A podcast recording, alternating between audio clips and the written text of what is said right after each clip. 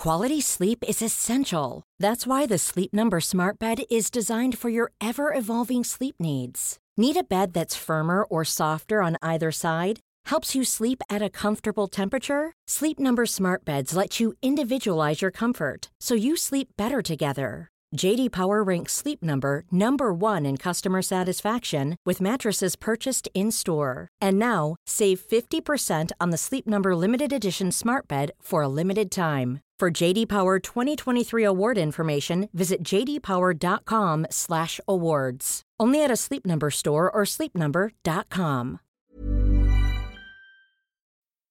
So, guys, I did something today that I have basically not done since March. What's that? Changed your socks.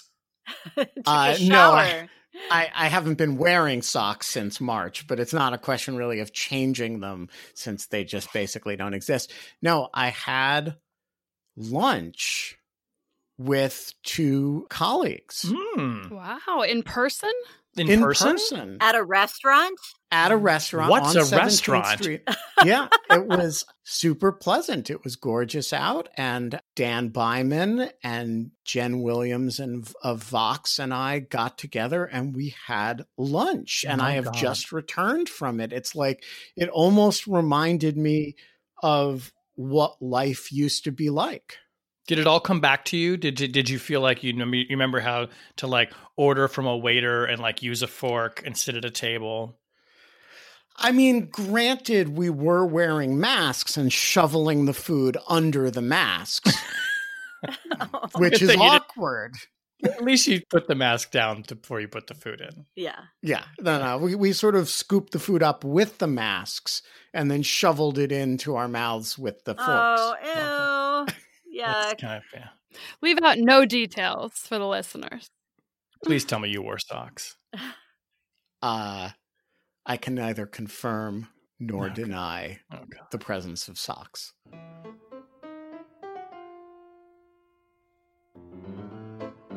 Hello and welcome to Rational Security, the could have done more edition. I'm Shane Harris. That just sort of sums up the world right now, doesn't it? Could have done more. Coulda, shoulda, woulda. Could have done more. Could take less. We just need to stop looking backward. We have to look forward. It's not about what we could have done. It's about what we will do. Oh. Tomorrow is a mystery. It's about the things we will regret not having done. Oh, ouch. Oh Yeah. gosh. Oof. Got real dark real quick. Ben's over there still trying to eat through his mask. But somebody needs to invent that the mask Oh. that you can actually get food through, but not coronavirus. Well, yeah, someone should. I know what they would call it. What? Mask hole. I think that word's taken already. Probably. if not, get the URL. I am here in the virtual jungle studio with my good friends Ben Wittes, Tamara Cofman Wittes, and Susan Hennessy. Hi, guys. Hi. hey. It is in a lovely fall day in Washington. We had our equinox was yesterday, you guys. you know, it's like It's all darkness from here. Exactly. That immediately just made me think, oh God. darker. We're going to focus on the positives this episode, you guys. We're going to focus on ex- you know, decentuate the negative or whatever it is. Yeah, thanks. Uh, okay, yeah. On the podcast this week, a top member of the Mueller team says the special counsel could have done more to hold Trump accountable. A career government official accuses the White House of improperly trying to stop John Bolton from publishing his memoir, and the CIA is clamping down on intelligence about Russia, according to a new report. Uh, let us start with the news that Andrew Weissmann, one of the top prosecutors on Robert Mueller's investigation of Russian election interference in 2016, and we have to specify which round of Russian election interference we mean now, uh, is out with a new book slash behind the scenes a memoir about his time as part of that office. Uh, he is unsparing in his criticism of the president, who he calls lawless and, quote, like an animal clawing at the world with no concept of right or wrong. Uh, he also blasts Attorney General Bill Barr as essentially being Trump's witting accomplice. Weissmann also faults the investigators, including himself. He told The Atlantic, quote, There's no question I was frustrated at the time. There was more that could be done that we didn't do. Uh, and he told uh, the Post in an interview with my colleagues that he faulted Mueller for not stating plainly that he had concluded Trump obstructed justice, which Weissmann said the evidence showed. Uh, and that's something that we've talked a lot about in the podcast on the past as well. So, Ben, start us off here. Talk to us about the significance of these critiques. And I think we should all can all say none of us have actually read the book yet. We're going off of the interviews and the fairly extensive uh, reporting on the excerpts. Um, but tell us about the significance as you see them, and as someone who has spent so much time with the Mueller report, do Weissmann's comments change your understanding of it? Well, so those are two very different questions. I think the significance of his comments are that they suggest that those of us who uh, read the report and said, this shows clearly that Mueller found extensive evidence of obstruction and chose as a prudential matter not to declare that he had done so, but to let those facts speak for themselves and kick it to Congress and a next administration for decision and adjudication were correct. And those who claimed vindication for the president as a result of a lack of a finding by Mueller that the evidence favored an obstruction prosecution were incorrect. Now, uh, that seems to me the significance. It does raise anew the question of whether Mueller was so prudent and careful as to grossly undermine the nature and purpose of the report that he issued.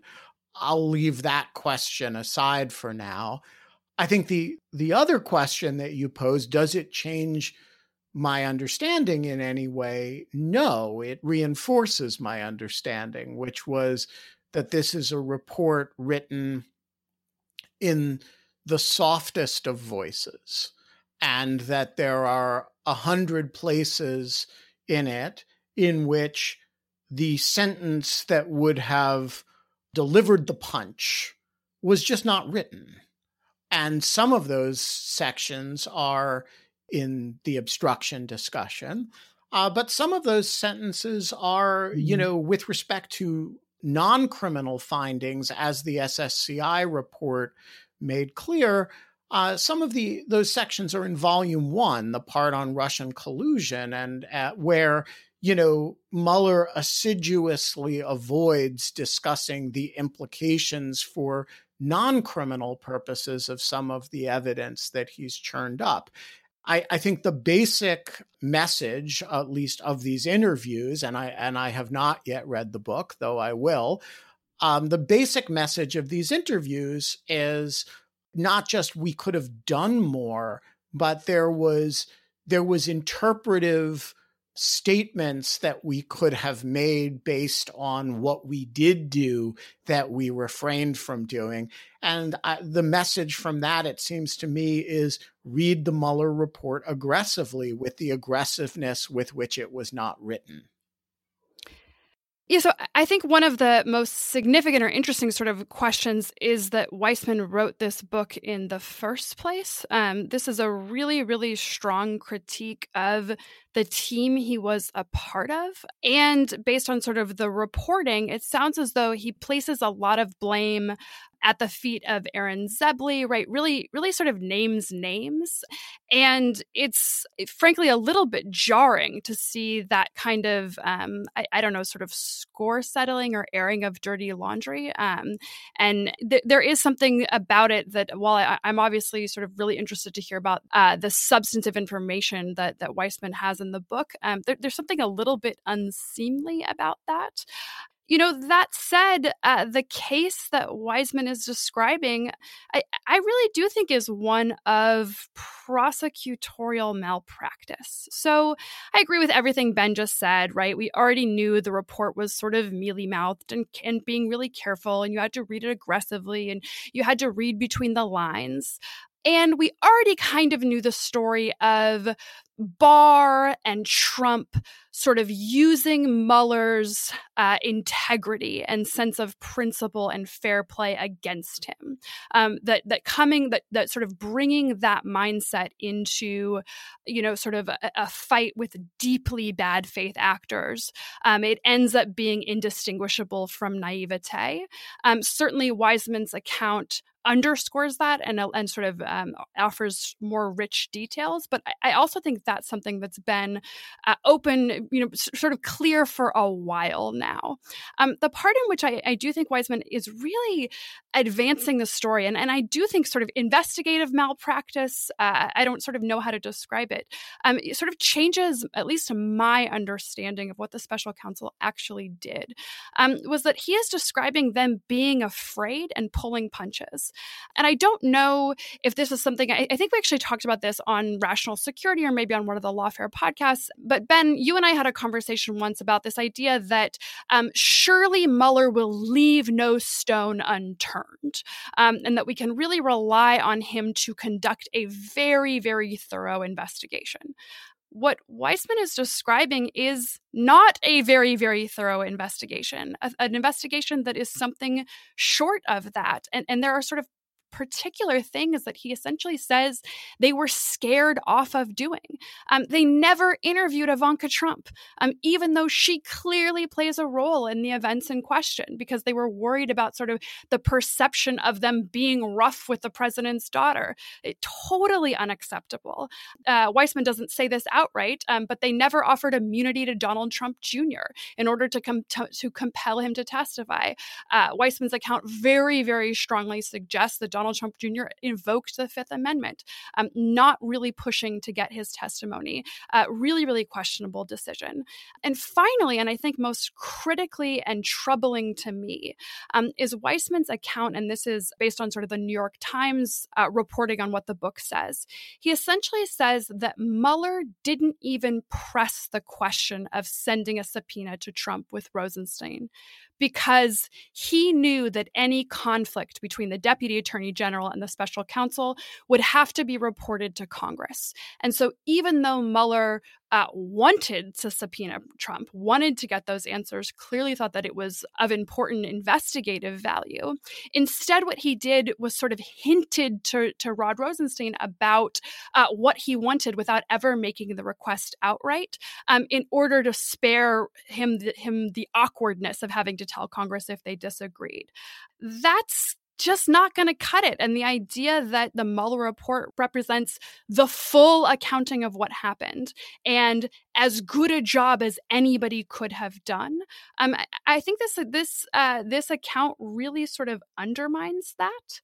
You know, look. That said, I, I do think we have to ask the separate question of would it have made a difference? Um, yes, had they sort of pushed these um, these investigative tools, had they embraced stronger language and been sort of more clear, actually accused the president of crimes, would it have changed the outcome? Um, you know, hindsight's 2020. Uh, I'm inclined to believe that it likely would have changed the House's decision to not impeach for the Russia investigation and for the findings of the Mueller report. I think this could have actually made a difference. Um, that said, I don't think we can say in good faith that this would have resulted in the in the Senate actually convicting him. There's nothing in here uh, that is any more clear or uh, or outrageous and egregious as uh, the evidence presented uh, in the actual impeachment inquiry related to the president's conduct on Ukraine. Um, and so I, I, don't think that we can sort of impute, uh, you know, if only Mueller had had been a little bit stronger, um, you know, Donald Trump would have been removed from office. I, I think that's really unlikely.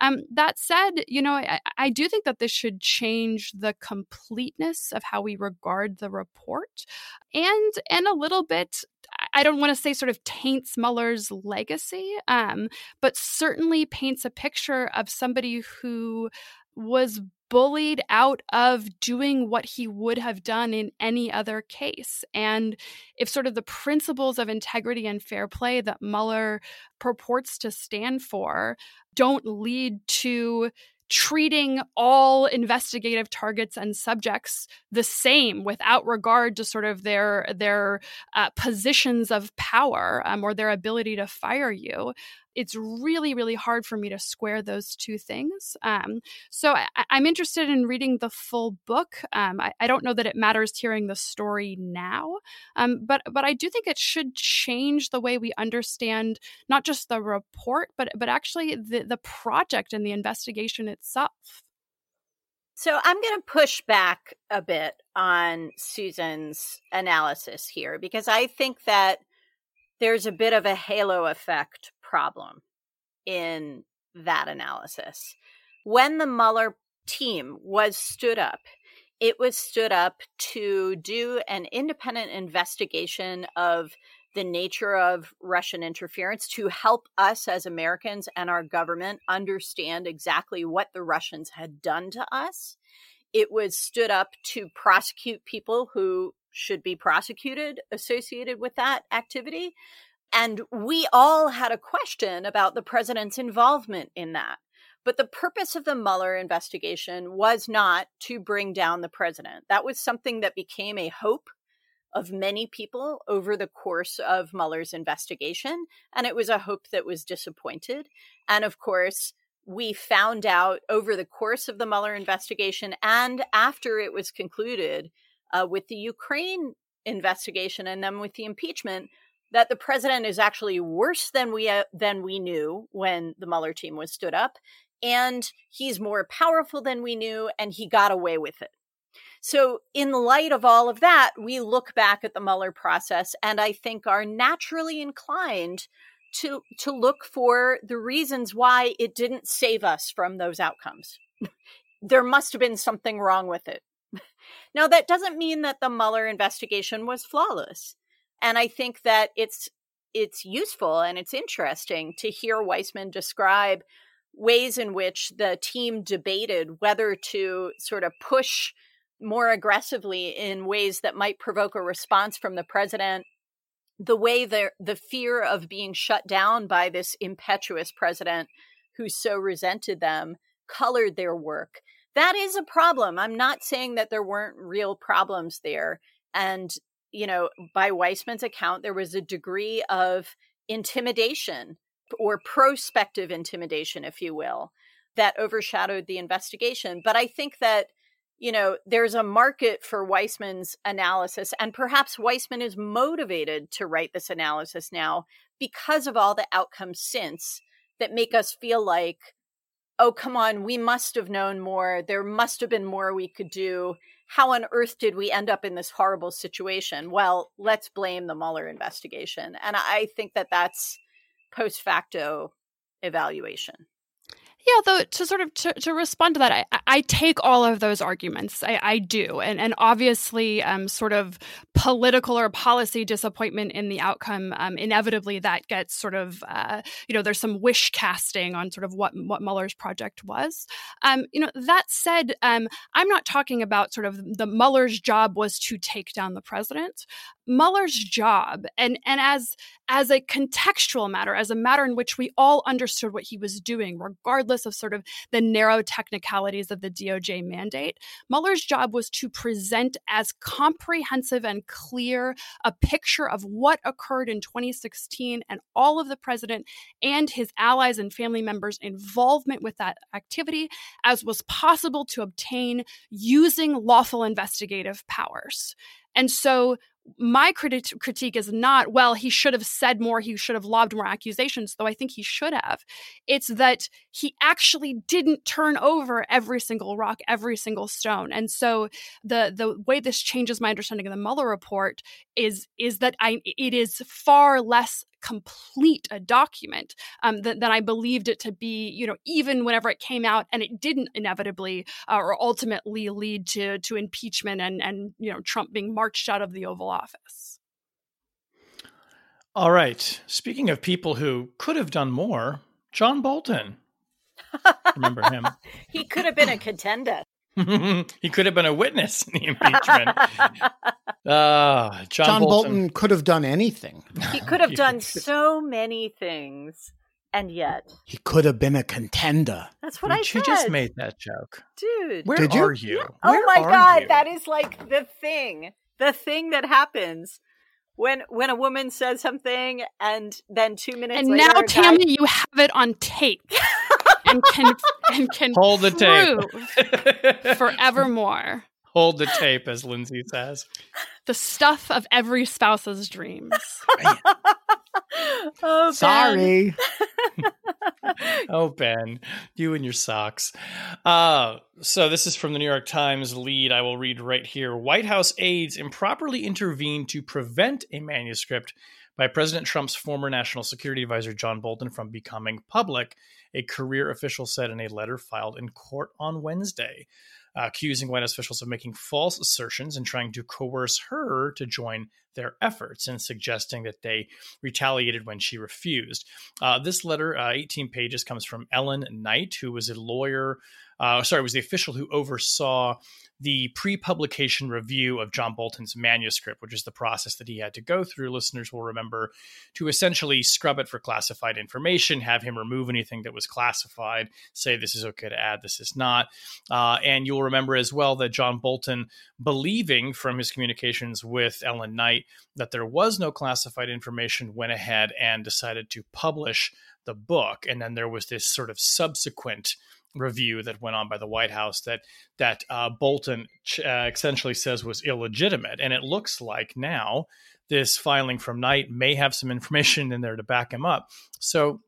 Susan, we talked a lot during the impeachment hearing about why Bolton wasn't coming forward to say what he know, knew specifically about the Ukraine affair, because he was there when he was the national security advisor.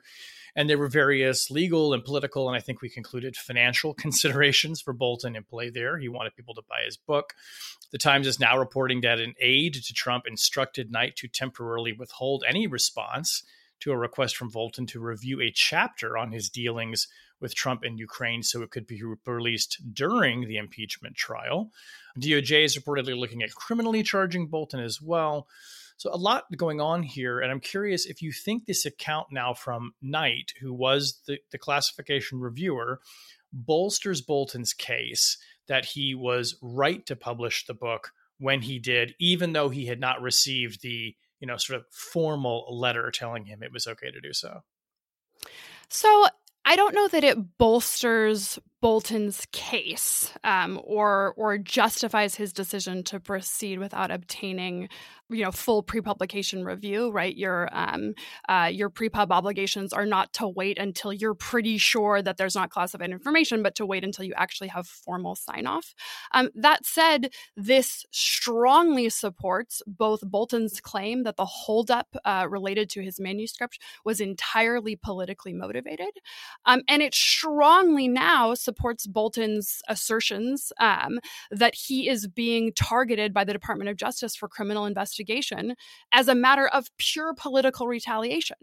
That might be true. And also, there might be some genuinely classified information in this document uh, or in Bolton's manuscript. Um, you know, look, and, and this is an easy case to, um, you know, sort of say, let them fight uh, and, and enjoy karma visiting both sides. The Iran Iraq War. exactly right there there is sort of a temptation to to have that kind of response um and John Bolton is a really bad actor who behaved really really badly and brought a lot of this on himself by attempting to game the system for financial purposes or political purposes or to serve his own ego in a way that was deeply unpatriotic and actively harmful to the national interests of the United States of America. That said, um, if the pre publication review process and pretextual investigations regarding uh, the sharing of classified information can be used to railroad a bad man, in this case, John Bolton, they can also be used to railroad a good man. And so this is a case in which the brazenness of the abuse, the clear pretext, uh, both of Trump and the White House abusing the powers of the presidency, the powers of the executive branch, uh, in uh, inserting political considerations in order to censor speech, in order to prevent a former employee from engaging in um, First Amendment protected activity, uh, including the publication of criticisms of the President of the United States that are not classified in nature, um, and that the White House is now compounding that abuse, uh, or the Department of Justice is abetting that abuse by now launching um, what is a specious and pretextual investigation uh, into a criminal investigation into John Bolton. Um, an investigation itself is abusive in this instance, and, and I really think people should be um, have their hair a lot more on fire than than they do um, about what is pretty clearly going on right now. Um, and and look, the the sort of the specific details that Ellen Knight uh, lays out in this letter that she's written about um, the intervention by Michael Ellis, the timing. Um, I, I do think that those are things that probably ultimately prove fatal to any criminal case against John Bolton, right? That ha- because she had given him sort of reasonable preliminary reassurance that classified information was not in the book, uh, you know, there's still a strong case that he uh, violated his contractual obligations, and he did, in fact, violate those obligations. Um, but the idea that uh, uh I think this would would seriously compromise an argument that uh, John Bolton sort of possessed the necessary mental state to have violated the relevant law in this question. Um, you know, so, so to that end, I, I do think it's significant, but um, this is another case of like the president just boldly, brazenly abusing the powers of his office, and um, and it comes amid so many other abuses, and it's so unsurprising that everybody's just kind of shrugging. Let me make a different point. I think what's really interesting here is that a mid-career civil service officer from the archives on a detail to the White House decided to just go full tilt against this bullshit. Like, went outside, hired a lawyer, you know, and filed in this in this court proceeding. I think it's fascinating. And it is an example of something we have seen pretty rarely, but I think we are seeing more of now, I don't know what her employment circumstances are. It may be that, you know, she she felt like pretty safe that the White House could kick her out of the White House, but they couldn't fire her. Civil service is fairly protected in a lot of ways that military, like Lieutenant Colonel Vindman or Foreign Service, are not. But I think it's really interesting that she just went ahead and did it. And I think that it may be that we're at a different point in this administration now where people who have been working inside um, and seeing all kinds of improper things going on are now more assertive about finding opportunities to tell their stories. And so I wonder whether this is the beginning of a a trickle or a flood of such stories about a direct abuse of power at the behest of the president's closest advisors on behalf of his personal slash political interests. And, and, and just to be clear, you feel like that is that bolstered by the fact that people think that Trump is likely to lose and they feel he's politically weakened, and we're sort of, or is it more like it's now or never? People, you know, I think it's I think it's probably a bit of now or never. It might be that people believe he's about to lose that gives them courage. But, you know, imagine if he wins, then what are they waiting for? Right. So I, mm-hmm. I, I do think there's a bit of now or never about it. Ben. So I think what's really interesting here is that, you know, this mid career civil servant on a detail to the White House goes out and hires a lawyer and just calls bullshit on all of this. Oh my, that is an amazing point. How, ben, how did you come up with that? I mean, really, how is it that you managed to eat lunch and like get food through a mask and come up with these original insights? He's amazing. He's so brilliant. I don't know, you know, uh, it was just, I was just sitting here, you know, and it just came to me. I'm struck by brilliance. All right. Um, I actually have a serious point, which is that, you know, one should be able to hold two ideas in one's head at the same time. And this is actually really a distillation of a lot of the things that Susan was saying, but it is possible to keep in your mind at the same time that John Bolton behaved in a way that almost anybody engaged in would really fear criminal consequences and that the White House behaved abusively toward him. You know, uh, you know, at the same time that John Bolton was going through that process, Pete Strzok was going through a pre-pub review process that was similarly delayed, that was a, every bit as unfair and unreasonable. And, you know, he actually went along and played by the rules and published his book. You know, John Bolton is trying to get away with something here that nobody else in the world would likely have the gumption to do without fearing very serious consequences. Uh, it is also possible, even while saying John Bolton is a raging asshole and is not playing by the rules, to say that the White House is abusing those rules. And, you know, that the those two things, which happen to coincide with the common sense idea that, you know, John Bolton is an egomaniacal jerk and the president is even worse. And and uh, both of them are the kinds of guys who if a woman made a point in a meeting, they would take ownership of it. Uh, that's right. And both of them are the kind of people who that's yeah, exactly right. I I I could not put that better myself and stealing your thought for the third time in a single show uh, wouldn't be a good joke.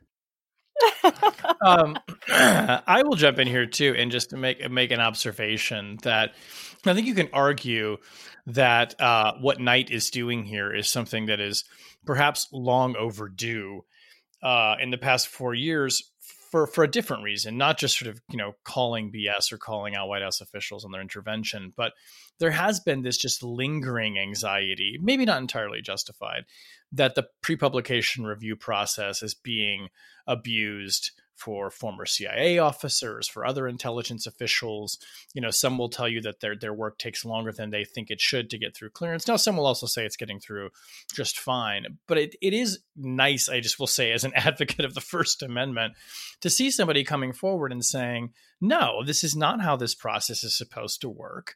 This process is here not just to protect people's First Amendment rights, but it's here for a public good. We do deserve to be able to hear from former officials and for them to write their books, even when they are paid ridiculous amounts of money and don't testify about what they know publicly. That said, um, there's a process and it has to be preserved. And it just strikes me as, you know, score one for uh, believers in the First Amendment that Ellen Knight had the guts to come forward and say bullshit on this and call it out. What is what she's describing is just simply not the way this process works and was never designed to work this way.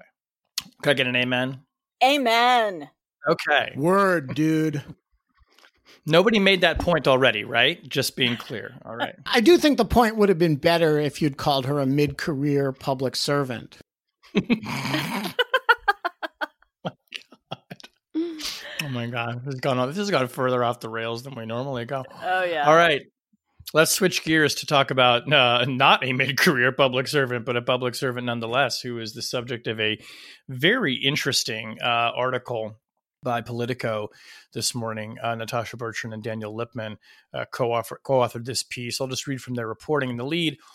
The CIA has made it harder for intelligence about Russia to reach the White House, stoking fears among current and former officials that information is being suppressed to please a president known to erupt in anger whenever he is confronted with bad news about Moscow. They report that nine current and former officials said in interviews that CIA Director Gina Haspel has become extremely cautious about which, if any, Russia related intelligence products make their way to President Donald Trump's desk. Haspel has also been keeping a close eye on the agency's fabled Russia House, whose analysts she often disagrees with and sometimes accuses of purposefully misleading her. Tammy, the story doesn't go so far as to say the CIA isn't spying on Russia anymore or isn't collecting and reporting what it knows about what's happening in the Kremlin, but it does make a strong case and I can say that my own reporting backs this up to a degree that Russia related intelligence is getting an extra scrub at the agency, an extra scrutiny. and certainly from the point of view of some people inside, um, that is largely because Haspel is trying not to incur Trump's wrath at the same time that she ensures that the agency can continue to do its job. And, you know, this is very much, I think, a bureaucratic and political tightrope that she's walking. And I'm curious, especially since you've worked inside a big government agency, how do you think she's managing that? Is she being successful here, or does it look like she's succumbing to political pressure? Okay, so I I want to come to that point in a minute, but I want to preface it by saying that this Politico story comes on the same in the same 24 hour period as a report from Josh Rogin in the Post mm-hmm. that the CIA um, has found that Putin himself and his top aides are probably directing the Russian foreign influence operation for 2020 against Joe Biden. And so, you know, we face a question not just about what Russia related information isn't going to the White House, but also, you know, is the CIA shading its Russia analysis overall or hiding the conclusions of its Russia analysis overall in ways that impact the public and ways that impact our national security. I do think, you know, the question you ask, Shane, about the tightrope that she's walking to me is very reminiscent of what we talked about in, the, you know, with Weissmann's book, which is, you know, Weissmann describes the Mueller investigation kind of worried about provoking the president, like poking the bear and getting a response that would make him so angry he would fire Mueller and shut down the the investigation. And the Politico article likewise describes, you know, sources who work in the White House saying that the national security advisor doesn't ever want to bring Russia stuff in front of the president because it makes him so angry. And so there's this parallel, you know, fear about poking the bear. And that is very troubling. It's troubling in both cases. Like I said, with respect to the Mueller investigation, it's a kind of prospective intimidation. And when it comes to the intelligence community, I mean, I think what you're hearing from the sources that are quoted in that Politico story, the intelligence community sees its mission as speaking truth to power. And so if Haspel is being intimidated from sending forward the intelligence community's truth, that is subverting the mission of the community.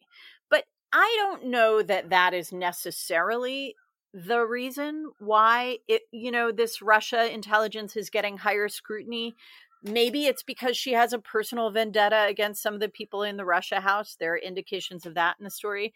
But I think we could speculate about other reasons. Maybe Haspel is worried that someone in the White House, who knows, could even be the president himself, is sharing our Russia related intelligence with outside parties, maybe even with the Russians. Maybe the CIA has information about ways in which the president may be compromised with respect to Russia, information that has been speculated about widely over the last four years. Uh, and so they don't want to send information forward because they fear for the security of intelligence sources and methods. Maybe they're worried that the president is going to do what he's done in other cases and reveal classified information to the public in ways that could harm our national security. So I I guess, you know, my takeaway from this story is that we don't actually know why she's doing what she's doing. The Haspel critics that are quoted in this Politico story, they seem to want her to kind of go Rambo. Go speak truth to power. We don't care if the president doesn't want to hear it. You go over there and tell him anyway.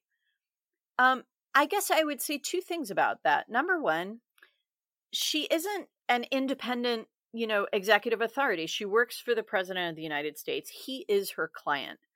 So she needs to be respectful of his preferences. And number two, if we are actually horrifyingly in a world where giving him more information is more dangerous to national security than holding back that information from him, then I can only be grateful for her decision to do that. So I, you know, if I were an oversight committee, I would want to try to talk to her behind closed doors and figure out what's going on here and what's motivating her. But I just don't think we know.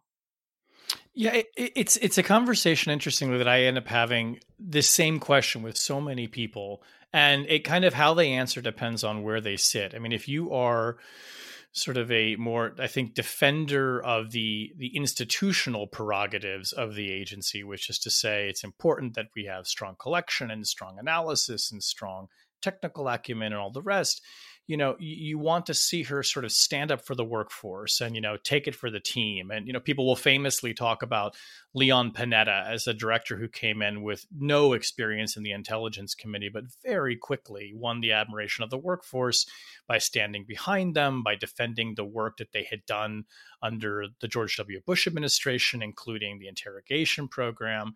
And then there are people who i think you know are, are more of a view that I guess the CIA director is supposed to be more of a kind of a, you know a non-political actor and that her job is to basically make sure that the place doesn't get torpedoed uh, and just to sort of keep out of the president's crosshairs. I have to say, if you're of a mind that that's her job, she's succeeded considering she's lasted as long as she has. And for as many times as the president takes shots at the deep state, you know, he hasn't gone in and tried to gut the leadership of the place the way that arguably happened at the director of national intelligence office, uh, where, you know, he appointed Rick Grenell and he kicked out Joe Maguire and, you know, the inspector general was fired. Gina Haspel has basically chosen all of her own people, all of her top people, and for the most part has sort of withstood, uh, you know, the slings and arrows, I guess, from from Pennsylvania Avenue. So uh, it's a fascinating question, and I think this this article really kind of raises the stakes of that because now it's putting a finger on something and saying, okay, look, the strategy that she's taking here, it's having real consequences in the way that we do our job. Uh, ben. Yeah, so uh, there are a couple of really odd things about this story, and I say that not in criticism of Natasha uh, at all, whom I uh, uh think very highly of, but there are things that, as Tamara points out, make it hard to understand exactly what the story means. So one of them is the point that Tamara made, which is it's not clear at all why Gina Haspel is withholding information from the White House. Is it to avoid presidential temper tantrums? Is it to avoid spillage? Is it to avoid the the CIA losing prestige by the president rejecting its conclusions? Is it some combination of those, right? So is this an effort to do the president's bidding, or is this an effort to protect the institution from the president, or some combination of the two? Uh, that's thing number one. Thing number two, uh, which is uh, a point that really jumped out at me is the role of the CIA's general counsel in this story, Courtney Elwood. Oh, yeah. Courtney Elwood uh, has been a controversial figure at the CIA. It is a very strange thing to, as this story reports, have her basically reviewing all the work product from the Russia House. And, uh, you know, there's one thing the uh, CIA general counsel isn't is an intelligence analyst. And it's not clear to me, anyway, why there would be strong legal equities in what this entity was saying about, you know, Russian intentions on a routine basis. There may, on an individual basis, that sure legal questions come up, but the idea that the agency's general counsel is routinely reviewing Russia House work product is kind of unexplained in the piece. Um, I assume because it's opaque, including to Natasha. But I I found it very strange. Yeah, so I agree with everything uh, sort of everybody said so far in terms of um, you know the, the interesting questions that the article uh, raises. Um, there's something else I, I, think that's sort of an interesting takeaway from it, um, and that's what it reveals about Haspel's management style and actually how she governs the CIA essentially. And so it talks about her calling people liars, that she calls analysts liars because uh, she doesn't agree with their analysis of the intelligence. Uh, quote, she calls analysts liars all the time, said one former CIA official. Liar. Um, it just it describes um, a CIA director that is, you know, not somebody who is uh, overseeing a process that allows a healthy diversity of views to come up to the top. Um, this is describing a process that is sort of has echoes of the worst moments of the CIA's history, um, its biggest intelligence failures, in which leadership had committed itself to a point of view, committed itself to points of prejudice against uh, various shops within the agency that were producing intelligence and making analysis. And so, sort of separate and apart from the larger question of how she's managing up to Trump um, and whether or not what exactly the motivations are in not getting the intelligence out there, the sort of intelligence related to the the threat from Russia, the Russian election threat, uh, sort of the, the Russian threat to the United States more broadly. You know, while while you know we've talked on this podcast about um, you know potentially larger threats coming from um, from places like China, still the immediacy and the urgency of sort of concerns about Russian activity. Um, the idea that this is how Haspel is is running her shop um, and is running her agency that that this raises really really serious questions about just um, uh, her competence and uh, and efficiency as a manager um, and when they're uh, you know historically when we have dysfunctional management in intelligence agencies for any number of reasons from political bias to personality style to to any other number of things um, the the end result is a to the national security interests of the United States. And so, um, you know, I, I imagine um, uh, it'll take a long time before we get sort of the full picture of uh, Haspel's tenure at the CIA and what it what exactly it looked like. But man, there are some red flags in here that that there might be something deep dysfunctional mean boss. I'll just make a quick uh, closing point on this before we move on. And another plug for the First Amendment. Um, it has been well reported, and I've written this too, that Gina Haspel does not engage with the press. She doesn't do the usual kinds of sit downs or even backgrounders with journalists to talk about the state of the world or the agency her choice. I think it's a very clear choice. She thinks that it's not her job. This is a clandestine intelligence organization after all. Uh, I will only say that when you don't talk to reporters, people go out and tell your story for you. and that a lot of the mystery that surrounds her management style here, uh, you know, I'm not saying she would clear it all up by giving interviews, but, um, you know, not trying to influence the story in any direct way results sometimes in stories that create these kind of questions. Just saying. So, you know, anyway, call your friendly neighborhood reporter. Um, let's move on to object lessons. Uh, I think we have two this week. Ben, why don't you go first? So, several weeks ago, I, as my object lesson, gave a shout out to the podcast uh, called the Promise Podcast, which is a uh, English language weekly rational security type podcast from Israel, uh, run by Tammy and my friend Noah Efron.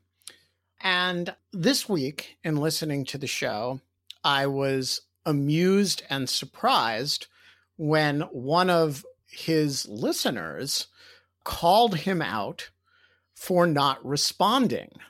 This is apparently a person who listens to both Rational Security and the Promise podcast and wrote in to Noah asking, How were you raised? How were you raised? because Noah often starts the show by uh, saying, You know, I don't mean to brag. That's not how I was raised. And uh, then saying something about himself.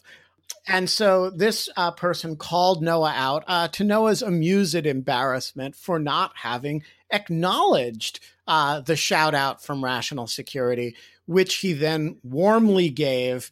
Uh, and so I will just say, I'm not going to gloat on this point, Noah. That's not how I was raised. Um, but I, I do want to say uh, the shout out to the Promise podcast was most sincere and was not at all intended to elicit uh, reciprocal feedback, though I am more than grateful for it and I'm glad that you enjoy rational security. Also, I want to note that uh, when Noah was describing rational security and mentioned that Tamara Wittes was also uh, regularly on it, the other members of the Promise podcast erupted in applause. Um, so maybe we should do a, a crossover episode sometime. Uh, there's a lot of uh, thematic material that they deal with that we don't, and that we deal with and they don't. But they're lovely people. They're interesting, and uh, they have a spirit that is not wholly unlike our own. Well, and can I just say, I was most delighted in that whole incident by the fact that there is someone who listens to both of our podcasts regularly enough to note Noah's emission and cares enough about both our podcasts to reach out about it. So, to Alan and to everyone, all three of you who listen to both Rational Security and the Promise podcast, we love you. You are the super fans of this universe. That's great.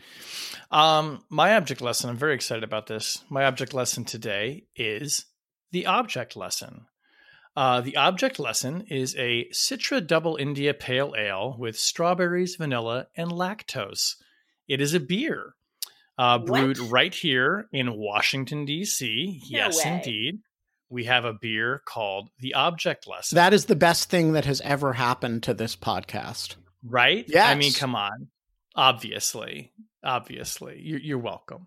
Uh, this uh, this beer was shared with me actually a couple of them uh, by a, uh, a fan of the podcast uh, who was uh, delighted as am i as are we all that there apparently is a beer with our name on it kind of. Um, i'm going to put a picture of the can up. It's a very pretty can with Woo-hoo. a blue label and like scoops of like strawberry sherbet uh, and if the description or that didn't indicate, yes, this is a rather uh, sweet beer, I might even call it a dessert beer. what? sort of, you know, if you if you in place of your Sauterne or your, you know, 96 Chateau d'Yquem, have an object lesson instead. I enjoyed it. I enjoyed it before dinner, and now I think I should have had it after. Or you could make a float out of it. You could drop some vanilla ice cream into your beer. That's a thing. Yeah. So vanilla ice cream with single malt scotch goes really well, by the way. Oof. That sounds real good right now. Jeez. Sorry, I gotta go. Uh, but thank you very much uh, to our friendly listener. I enjoyed the beer and I will enjoy uh, the second one as well. And I will uh, check out Bluejacket DC, the brewery. Go get yourself uh, a six pack there.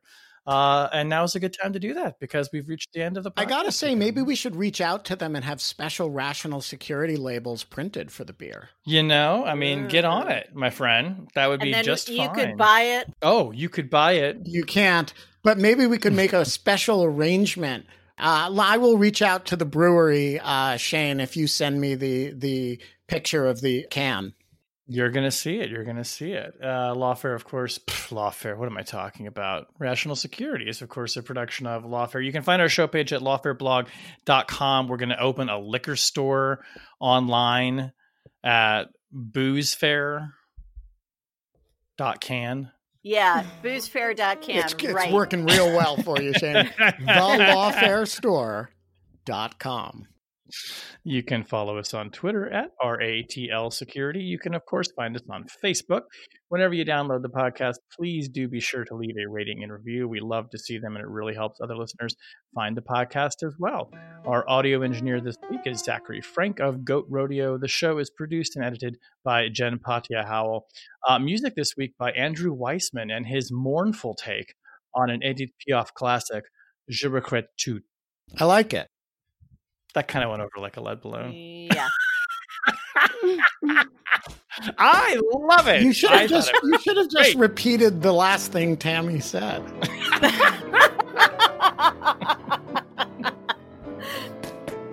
that would be good. Or that Sophia Yan says, because there you, know, you go.